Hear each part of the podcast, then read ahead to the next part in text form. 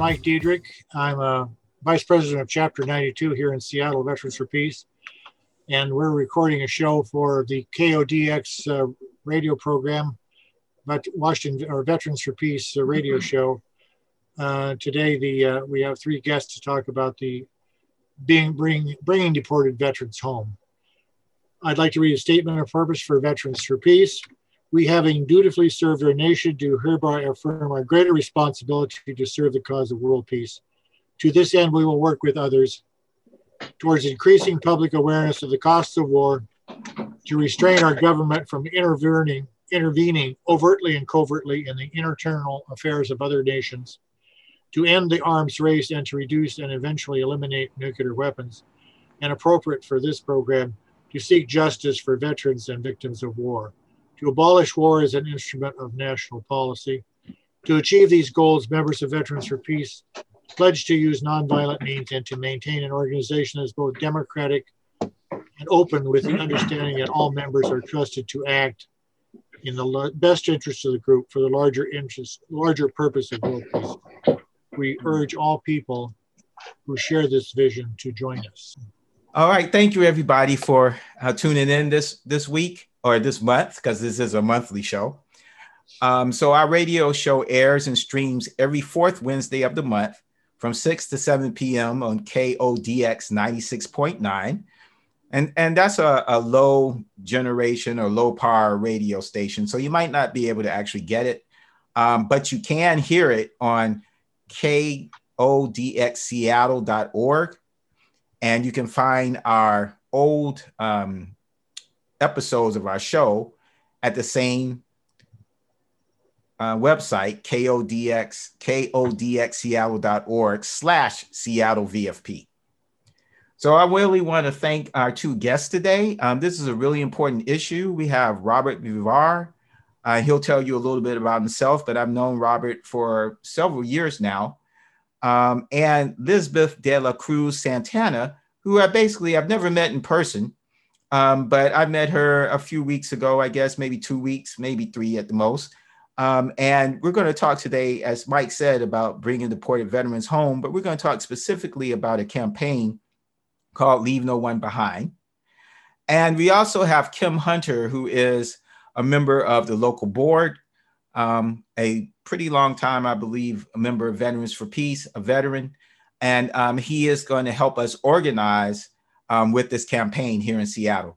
So why don't we have Robert go ahead and, and um, start out and tell us a little bit about yourself, and uh, then we'll have Elizabeth, and then we'll get into a conversation um, about uh, you know the the campaign and the issue of deported veterans.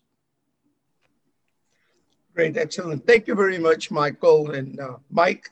Uh, it's really a pleasure to to be here on the show with uh, with you folks, with uh, fellow Veterans for Peace uh, members. Uh, my name is Robert Vivar.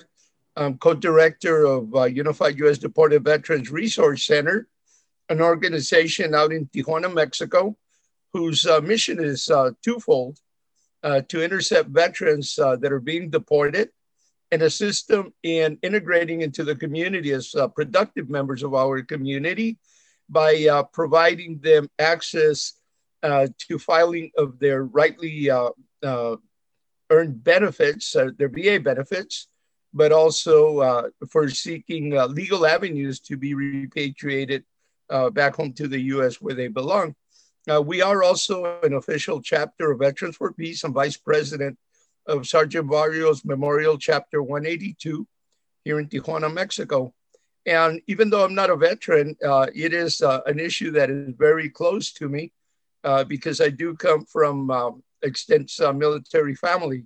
I currently have a son who's serving uh, active duty with the California Air National Guard. He's a uh, Air Force veteran.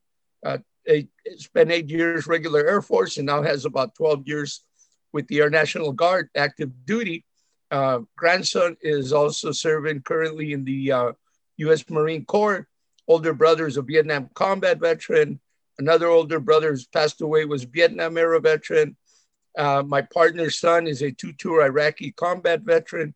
So you know, uh, you know, you all are, are military men, and you know that Uh, whether you're military or your family, uh, we are one family, and uh, we keep an eye on each other, and we we try to take care of each other.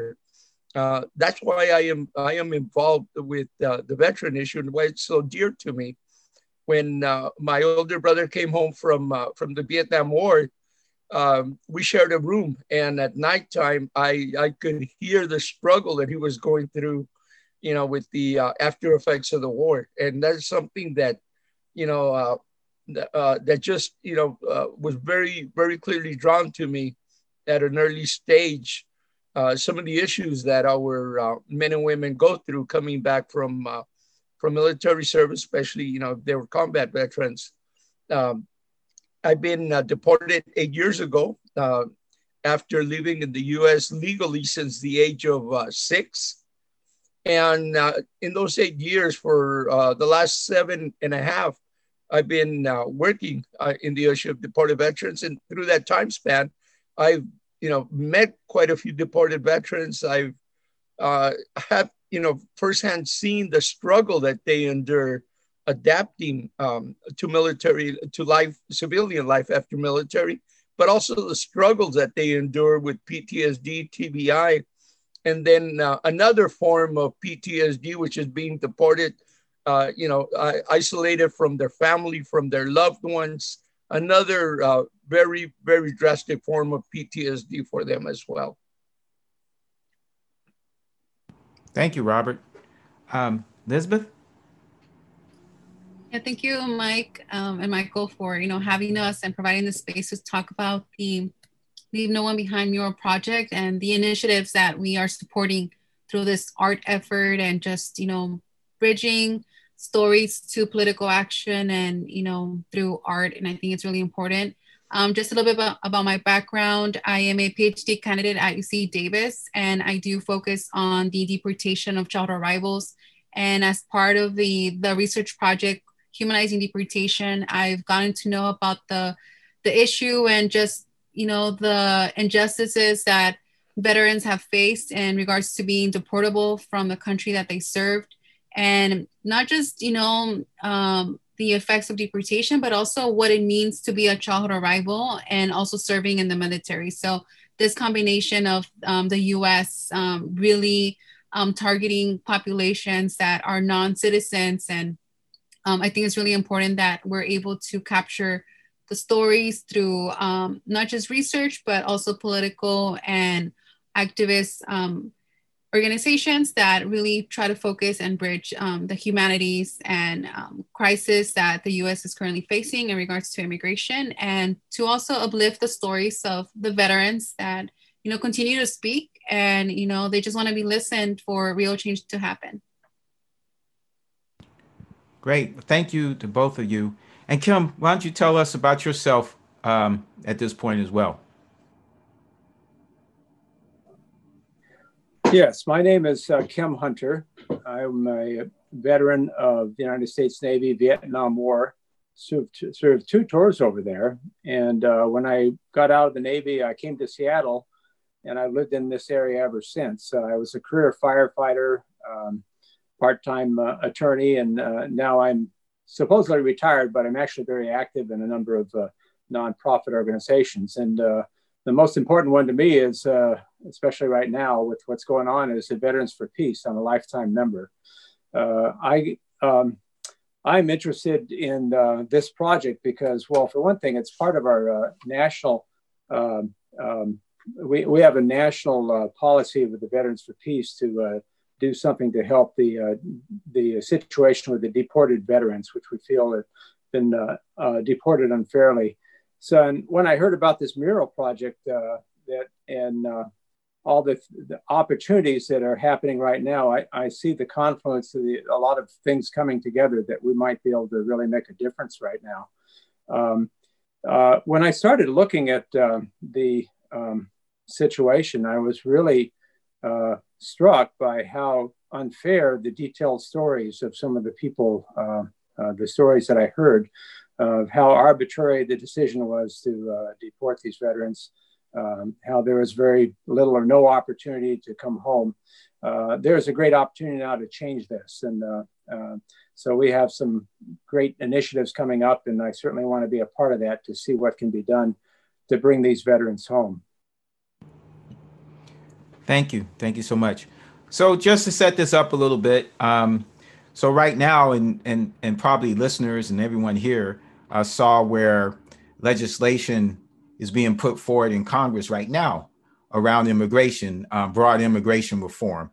And we knew that was going to happen because the Biden administration uh, said they were going to put forth some immigration reform. And, and just politically, we understood that was going to be the case. Um, but over, over the years and more recently, we haven't really heard that much about veterans specifically. Um, Senator Tammy Duckworth did send a letter to the president calling for him to do an executive order and executive actions to bring deported veterans home um, immediately. And then what we're calling for, of course, is is is that to um, do an executive order, and, and Robert and, and Elizabeth can tell us more about that. But we're also calling for specific legislation to deal with deported veterans, um, and we'll talk about that as well. Now, the, one of the reasons this is very important right at this moment is because uh, this legislation, something more than likely is going to pass. It certainly is being introduced, and if we do not raise the visibility of deported veterans, um, they might get left out. Now, be clear whatever legislation passes will help a group of deported vets because deported vets, as we'll talk about more, are part of the, the larger immig- immigrant community. So anything that helps them will help deported vets. However, there are some things that we need specific legislation to get all of our deported veterans home. So I guess I'll just open up the floor to uh, Robert and Elizabeth to, you know, tell us about the campaign. And, and why don't we actually, why don't I start with Elizabeth because I, I feel like you're kind of like the visionary of the campaign. And at least uh, when I first heard about it, it was via you, well, via Robert, but you. So why don't we start out with you and then Robert, you know, you back up with whatever else needs to be said about it. Yeah, thank you. And you know this effort is a coalition effort but like you mentioned you know we all come from like different backgrounds and i feel like robert's like our you know policy expert and jenny and i always talk about you know like when we have questions it's like okay can you remind us what the new way forward was you know at the beginning when we first heard um, about it being reintroduced um, and you know i do come from a background of um, art and murals and we actually uh, worked together, Robert and I and other community members in Tijuana, to create the Playas de Tijuana Mural Project, which is located at the border between San Diego and Playas de Tijuana. And it's the same idea that we're seeing now with this new project. Um, documenting the stories of immigrants that are affected by deportation. We also included the story of Andy de Leon, which is from Madera and also a deported veteran in Tijuana. And you know, the idea to continue the mural was always there, but unfortunately the pandemic hit and um, being, you know, in the field and working together was just not a possibility anymore. Um, so I always had that urge to continue doing something with community. And I remember I messaged Jenny, which she works really closely with um, deported veterans, and her brother is also a deported veteran and you know i we scheduled a meeting and i told her hey like i have some funds for my fellowship that i'm currently on. I'm going to propose a project but i want to support whatever it is that it's already happening or that we can all work together to make something happen.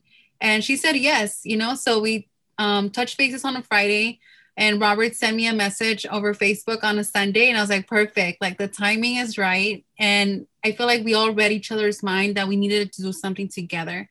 And like I mentioned, I do come from a background of like art and the murals um, that I, you know, use as a way for the public to know what what has been happening in a very digestible way because I feel like art invite us to really understand stories and to see, um, you know, through a different lens what it means to be an immigrant in the US. And in the case of the deported veterans, what it means to, you know, serve the country, but then still face deportation after, you know, serving. And which I think is like the biggest, you know, way that you can show the country that, you know, that you are willing to sacrifice your life for. Right. And so, anyway, so um, the idea here is to you know, the same thing with the Playas de Tijuana Mural Project, present stories, of lift the stories and center them uh, when talking about policy or when we're talking about what an immigration reform should look like, we need to consider the stories of those that have already been affected by our immigration laws. Um, and specifically those who were probably deported um, for a crime that is no longer a crime in the US, right? And I think that's really important to highlight. So, what we try to do with this new mural project is that we want to commission, and we've done so already, um, a deported artist who lives in Tijuana. And he has really created a vision of, you know, from his position of what the stories um, and the persons who are part of the mural look like. Um, so he created um, two murals for now. We're working on the third one, um, thanks to the help of Maggie from ODA, Otros Dreamers, Dreamers en Acción. And it's just, you know, a community effort to make sure that we hit our goal and to make noise because I feel like even with this new immigration reform bill that was introduced this week by the Biden administration, the communities that we are highlighting in the mural, not all of them are represented. And yes, like, you know, we're thankful that um, a population within this, um, you know, larger scheme of, you know, community is, you know, will get some type of relief, but not everyone. And the unfortunate case here is that the people who were deported before, for example, DACA was implemented or were deported for things that, like I mentioned, are no longer crimes, they don't really stand a chance if they don't fall within the criteria that this new, you know, proposal is pushing for. So what we want to do with the mural is to create consciousness and, you know, keep our politicians and representatives accountable. And, you know, if Biden and Harris promise like Cesar Nunez, right, on the campaign trail that they were going to support the veterans, then okay, you know, we have the Netflix series documenting them. There's photos, there's interviews on that. So it's, you know, the people have the power here at the end of the day. So that's what we're trying to create consciousness through art and, you know, combine it with um, policy that's already um, available and just a community effort. So this is a binational effort with um, people from like different areas. There's scholars involved. There's community organizers, and specifically, you know, like the participants themselves who are telling their story. So it's just a combination, and we feel like this is the the time that we've been waiting for to work together and really organize for something, you know, greater than what we might actually be envisioning at the beginning. But um, like I said, you know, it's just having this art you know transform the the concept of who we will be protecting from deportation and who will be allowed to return to the us um, so i think that's the biggest thing opening venues for people to, to return. So that's just like an overall idea. Okay thank you. Robert you um, want to add sure thank you michael thank you michael thank you liz um, Liz and I met uh, uh, probably about uh, four years ago, uh, and we were working on another project that uh, we were very passionate about. And for one reason or another, just never got off the ground. And we did stay in touch up until uh, recently with the um, mural project that we came together and we worked on, and, and we saw the success that it, that the mural project uh, received. Um, so it stayed very, very long, very deeply in, in my mind. Uh, you know, go back a little bit of time uh, toward when I first met Michael. Um, of course, you know, being part of uh, Veterans for Peace, uh, we had been working on uh, on a project uh, since you know seven years ago, more or less, half seven years ago, on bringing Deported Veterans back when a uh, uh, uh, a uh, program from uh, uh, Veterans for Peace begun, which is the Deported Veteran Advocacy Project, and that project was designated to look entirely onto actions that would bring our deported veterans home. Right about that time, uh, we started to see a lot of legislation introduced and uh, one of the things that that really uh, uh, I don't want to say upset us, but we were not very comfortable with is that every piece of legislation, uh, you know, they're good. No, no ifs or buts about it. You know, if a few deported veterans can come home under a piece of legislation, that's great. to us, it was an injustice that was going to be done to the rest of the uh, veterans that were not going to be able to come home. And uh, therefore, um, through uh, the Deported Veterans Advocacy Project with uh, Michael and John Rubin and George Johnson and Maurice Martin, Willie Haggard, and an attorney named uh, Heather Boxeth, uh, came up with a solution, which was an amendment to 8 USC code 1101 alpha 22. This particular uh, code talks about what constitutes the loyalty and allegiance of a person to be considered a national, if not a citizen of the United States.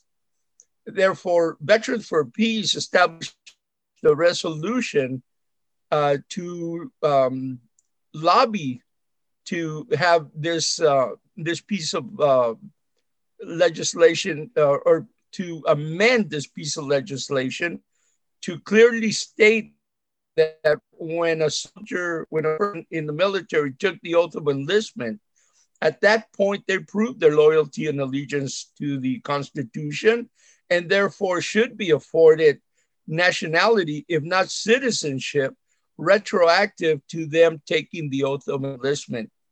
Now, you know, some people may think that this may be a little bit far fetched and so forth. Not necessarily. You know, uh, the uh, First World War, Congress has always considered a soldier's uh, uh, service during combat time for consideration of nationality or citizenship. Um, 8 USC Code 1440 uh, states expedited citizenship for those serving in the military during a period of uh, war. Uh, President Bush signed an executive order also um, affording uh, citizenship to those serving uh, post 9 11. Um, so there is hist- historical on, on this particular situation. Uh, just recently, the ACLU won a case in Samma versus the Department of Defense uh, where it establishes to revert to policy that uh, existed uh, here before Trump uh, uh, overturned it, so that a, a policy can be established so when a non citizen veteran enters the military, has the opportunity to complete his citizenship process by the time he finishes his basic training. So basically, the non citizen soldier uh, finishes basic training at that time, has completed everything necessary for him to also become a U.S. citizen. So it's not something that that far fetched. Um, this is something that um, we have been working on for quite a while, but we've never had the opportunity to really bring it out uh, onto the light and get the support that we need. Uh, recently, we had been working with Michael on uh, on a project uh, looking for legislation or trying to see how we could bring this uh, into the a little bit clearer. Um, one of the things that uh, that really stood up was that again legislation was being introduced uh, and it was great, but it was not doing the job of addressing the issue of deported veterans and stopping the deportation of, of events.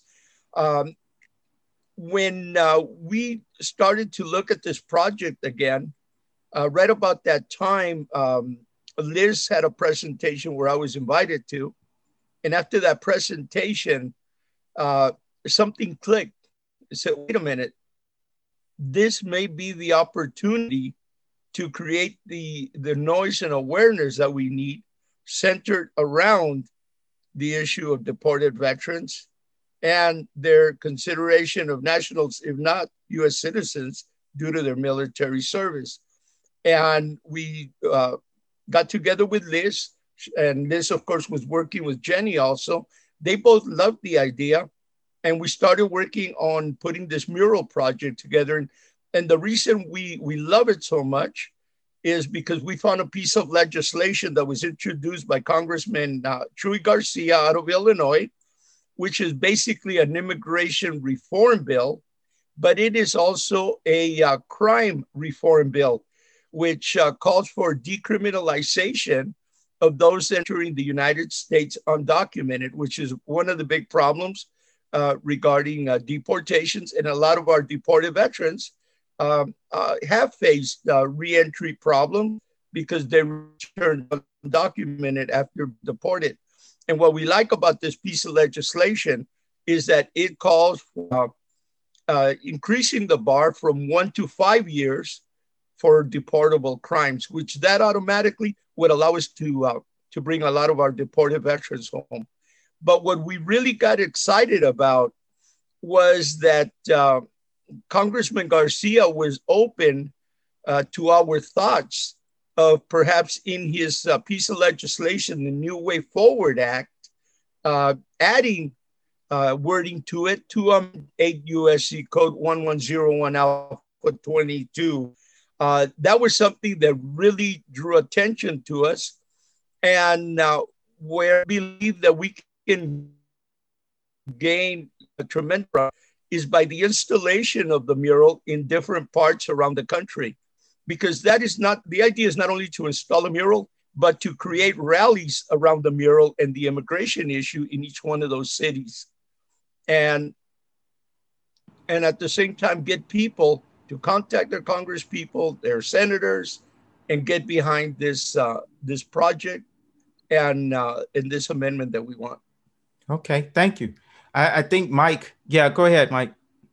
Yeah, uh, I'm sure that I'll probably clear it up in some of the materials that we look because I haven't I haven't looked at all of, of materials.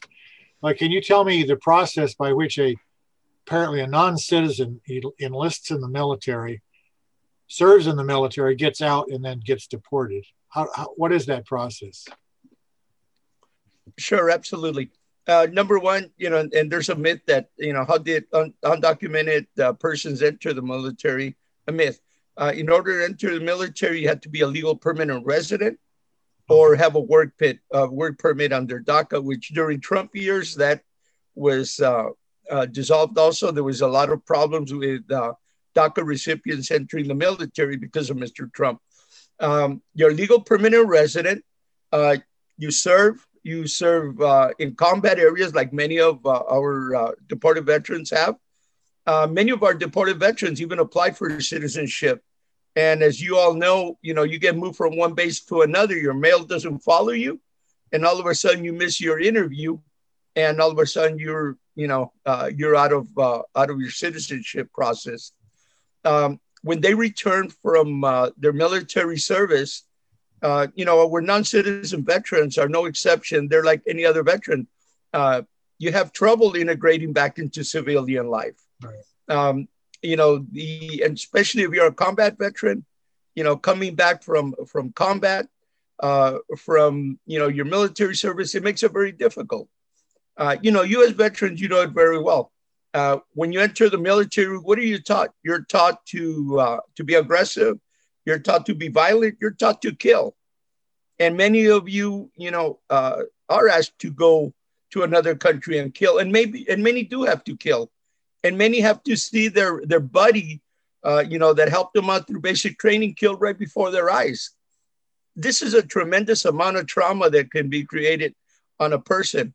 And to expect that kid that enlisted at 17, that wholesome kid, to come back from combat and integrate into their community, just like when he left at 17, 18 years old and not have any trouble integrating into the community as a civilian is very far fetched. And we know they have trouble integrating, they resort to uh, self medicating. Another very uh, uh, strong issue is uh, domestic violence. Um, you're taught to be violent, you're taught to be aggressive. You're never given any uh, uh, uh, decompression period when you leave the military to be able to deal with these issues when you return to civilian life. And instead of, you know, as a non citizen veteran, being afforded treatment, being afforded, um, you know, uh, veteran uh, court, uh, you're put into deportation proceedings to be removed from the country that you swore to defend the only country that you are that you are loyal to that you have allegiance to you know when when uh, when you're a um, a regular veteran, you get out of the military, you commit a crime, you do your time, you go home to your family. A non-citizen veteran, you do your time, you pay your fine, but then again, you are made to play for that same mistake again by being put into removal proceedings and having your legal residence revoked. And if that was not enough, you get pay, you pay for that crime three times. Now, not only do you have your legal residence revoked, you get deported, exiled to a country that maybe you were born in, but you don't even remember because you were taken to the US as a very young child. You're a childhood arrival. So actually, you know, you are being uh, made to pay for three times for that crime. That Robert, let me just emphasize something real quick um, about that. That, and, and you just said it, and I want to say it again to people that um, when a non-citizen veteran commits a crime, they do pay for that crime. They go to jail or whatever it would be, just like I would, just like me. So then after that's over, that's when they get get deported. And I know when I was growing up as a kid, I was told that if you do a crime, you pay the time, and then you can start over again. You get a second chance. But in this situation, you don't get a second chance. And I just want to point out to people um, that we just had an attempt at an insurrection in Washington, D.C., where people broke into the Capitol and, and some people were killed. All those people are going to, whoever, whenever they get prosecuted, those people get prosecuted, they're going to get to stay here in the United States of America. They're going to get in trouble, they're going to go to jail, and they get to stay here. But what we have done as a nation is that we have deported people who took an oath to protect this country. And many of them actually went to war. Whether or not they protected the country, you know, in some ways, we, as veterans for peace, that's that's a different question. But they were sent there to do that by this government, and yet they're deported. And if a person can't see, if you can't see the injustice in this, and the last thing I want to say is, but they can come back after they die. After a deported veteran dies, they can come back to the United States and be buried. And I believe some you could be buried in Arlington because you're a veteran. That I'm not totally sure about, but I know you can come back here. So if that doesn't illustrate the absurdity of the policy, I just I just don't know what does. But I, I want to give um, Kim a chance to if he has a question or something to ask. We have about 16 minutes left. Yes, uh, I'd like to key off what uh, you said, Robert, and also you, Michael. The importance of that oath cannot be understated. Um, they took the same oath that I did and that Michael did uh, and Mike did uh, to defend this uh, the Constitution against all foreign enemies, foreign and domestic, which means they were willing to go anywhere and risk their lives and necessarily sacrifice their lives in defense of our country. Uh, and many of them did. Some of those uh, uh, non-citizen veterans died in foreign wars. Others came back disabled and um, with a, a, number of problems. And for their willingness to sacrifice for the U.S., um, what they get in some cases, uh, just they come back and have get into a little bit of trouble is like we say, like triple jeopardy. Um, they pay for the crime several times over, and there's no chance for redemption. Uh, this flies in the face of a couple of things. What, what I find really ironic here is that the oath, specific oath, is to support and defend the Constitution. And the Constitution itself gives all, everybody, citizens and non citizens, uh, uh, under its umbrella, uh, certain rights of due process, certain rights against cruel and unusual punishment. And I find it really ironic that these rights are the ones that, uh, in my opinion, are, are really being fractured uh, in the way these um, non citizen veterans are being treated. Uh, so, you know, and we, we have this custom in this country of thanking veterans for their service. And uh, here are veterans that after they have served, after they have sacrificed, in many cases have come back with uh, injuries that uh, some, and, and also often mental issues that contributed to them getting into trouble. What is our thanks? We, we kick them out. Um, that, that is just wrong. It's just absolutely wrong. And uh, it has to be changed. And I'm glad that there's an organized effort now that I can be a part of to try to make that change. Thanks, Kim. Um, um, Elizabeth, do you have a, a, comment that you want to make after all of us just finished talking? No, yeah, I think this is, you know, wonderful because as part of the Humanizing Deportation Project, we've worked with a lot of the veterans, you know, not myself closely, but my mm-hmm. colleagues, you know, they worked with, I know my professor, Robert McKee Irwin, which is the director of the project. Um, he worked with Jason Madrid and, you know, listening to his story and you start questioning, like, why is it called permanent residency when it's not permanent?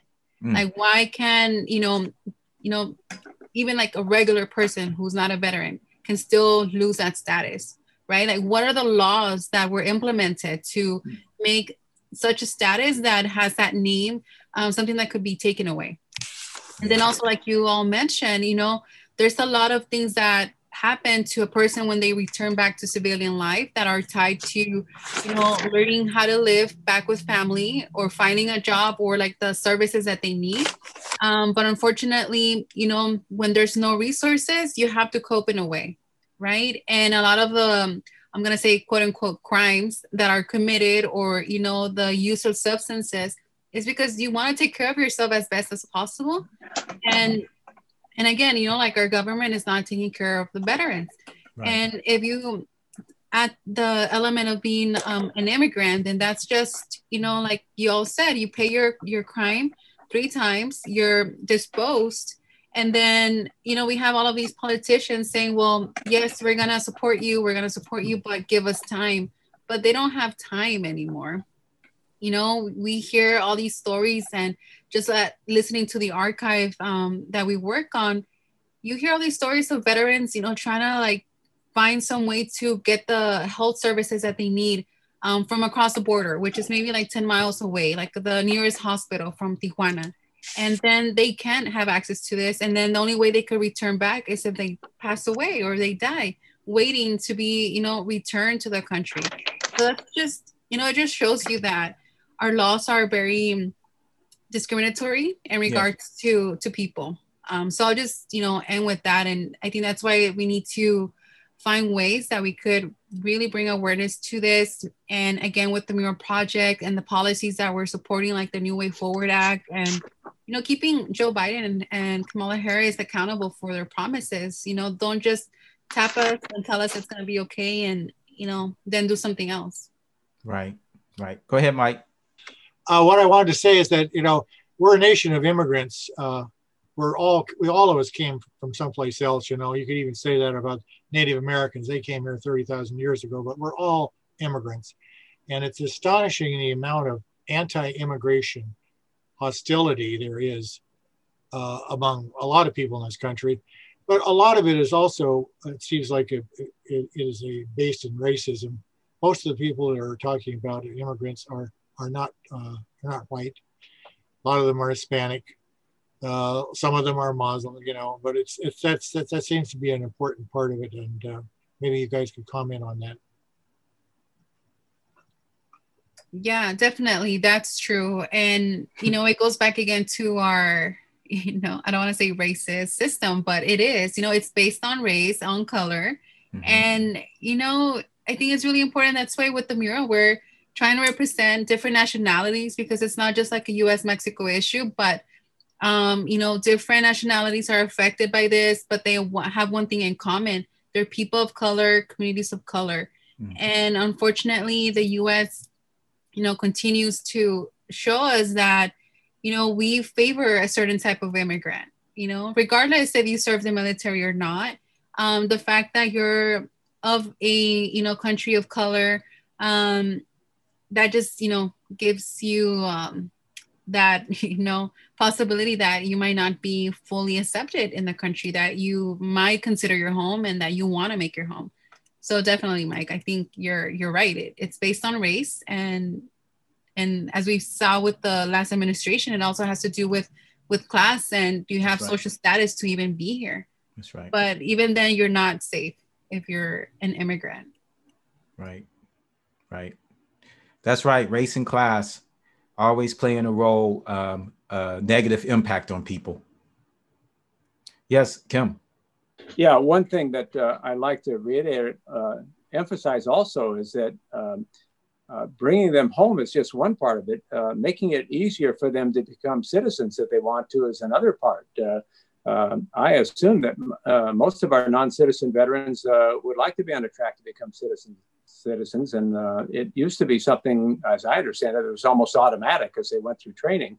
Uh, in 2017, under the former presidential administration, uh, the U.S. Citizenship and Immigration Service offices on the training centers and at the overseas commands were, were shut down. They were closed mm-hmm. down. and these offices were there to help the non-citizen veterans with the Byzantine uh, rules and regulations and procedures for becoming citizens. And uh, uh, it was an, obviously uh, an effort to hinder them in the process of trying to attempt to become citizens. Um, that's definitely wrong right there. I mean, we should absolutely streamline the procedure for um, the non-citizen veterans to become American citizens if they want to. They have paid their dues, and um, like uh, Robert said, it should be uh, almost automatic. If uh, that's what they want to do, that's what they should be given. That is the best way you can thank them for their service. Right. That's right. So we have about seven minutes left. Um, so we want to start wrapping up. I just want to emphasize the um, leave no one leave no one behind mural project and campaign. Um, there's a few components to it. One of them is this executive order that we want to get um, Biden, the Biden administration, to sign an executive order that would bring ho- home all the deported veterans now so it can happen quickly. Um, we are also supporting the New Way Forward Act, uh, as Robert said, which was introduced by uh, Illinois Representative um, Garcia um, which is pretty broad immigration reform and will help a lot of uh, deported veterans. Um, but deported veterans are not talked about specifically in the legislation. And he is open to adding um, language that will bring deported veterans home.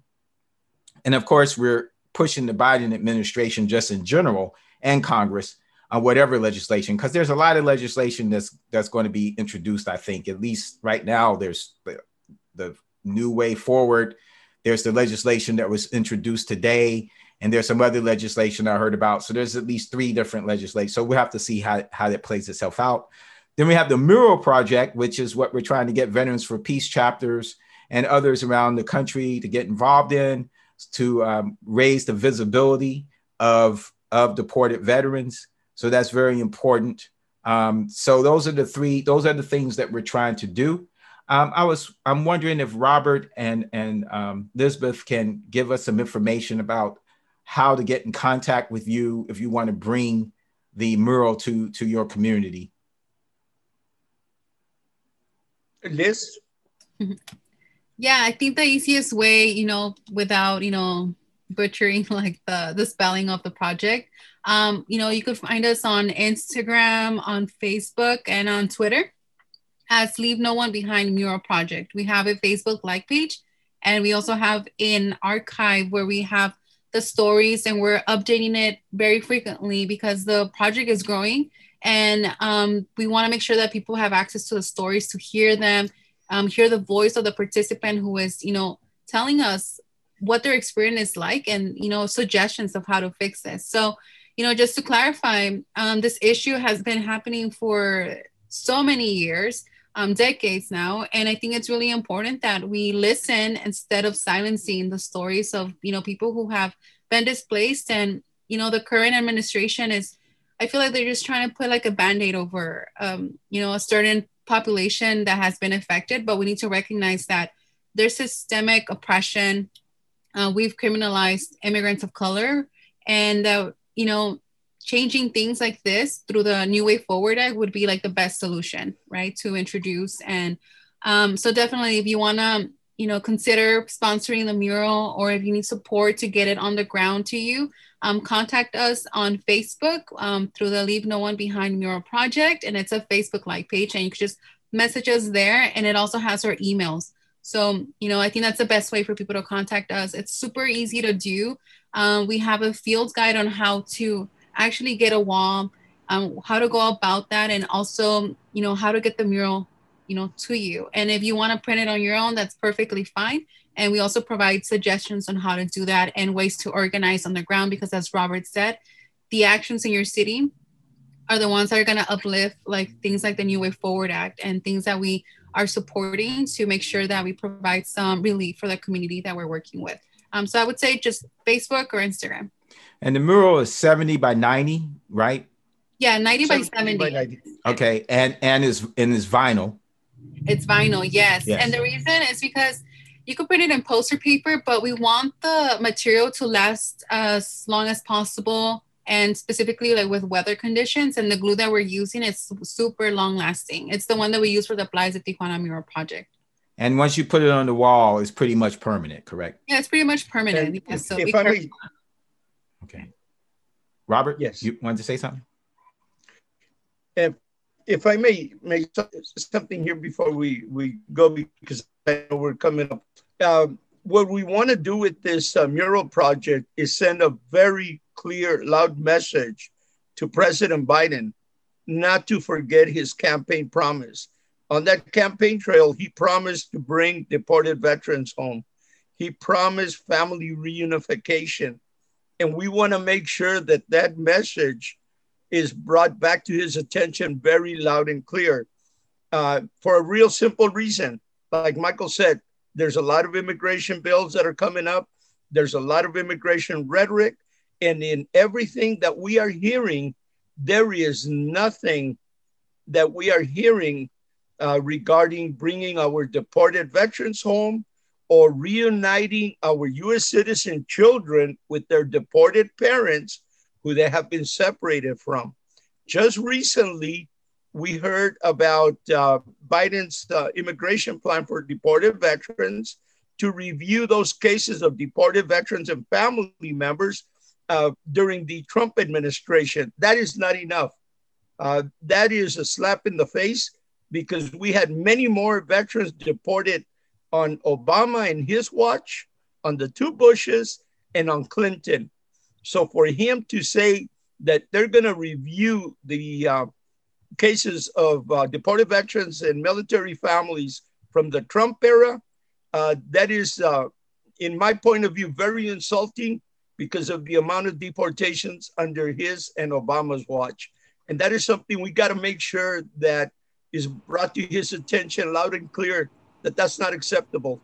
We need to amend 8 USC Code 1101 Alpha 22, bring all our deported veterans home, and make sure that our US citizen children that have been uh, torn away from their parents have an opportunity to grow up with their parents. Okay. Well, thank you, uh, Mike. Yeah, we're going to close. Yeah. Go ahead. Just a quick thing. Um, the um, in addition to Facebook uh, or Facebook and uh, uh, other other platform you mentioned, you can look at two videos which Mike MC Michael MC. I just looked at those just before with you, Elizabeth and and Mike or Robert, which are very informative too. So. Um, there's a lot of good information on those uh, for those for that old school platform. All right, all right, everybody. well, uh, uh, Kim, do you want to say anything before we close?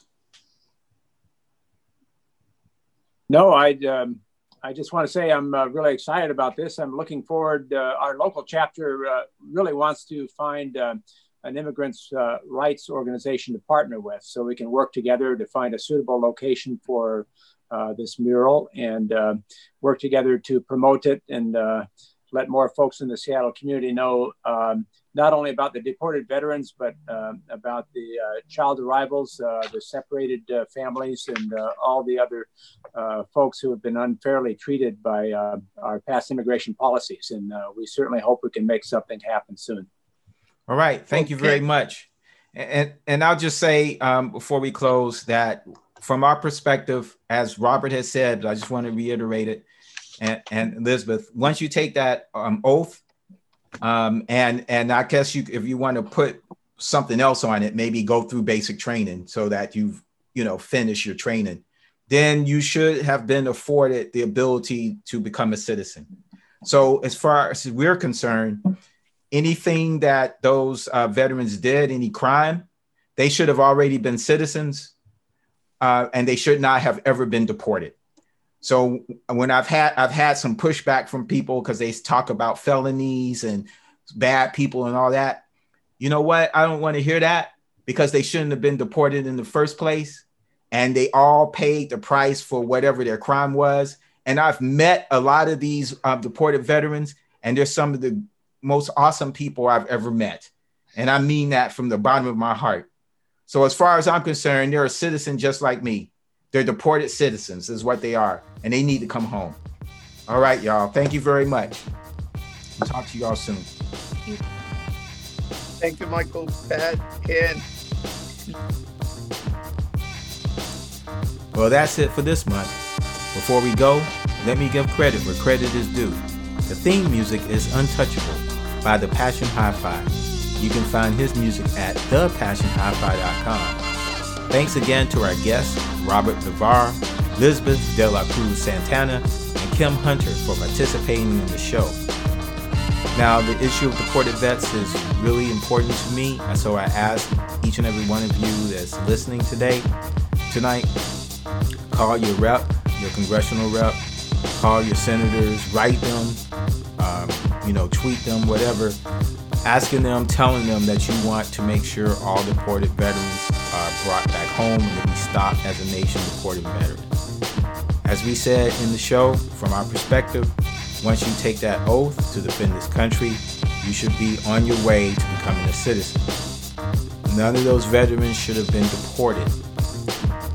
Whatever crime they committed, they went to jail, they paid the price for that crime. That's what should be done, just like if I committed. But I don't get deported, they should not be deported. And it's just that simple. So I really wish you would, if you can, uh, take some action. So I appreciate you listening. I want to thank my co-host Mike Dietrich. Uh, thank you all once again for listening and tune in next month. And until next time, power to the people, power to the peaceful.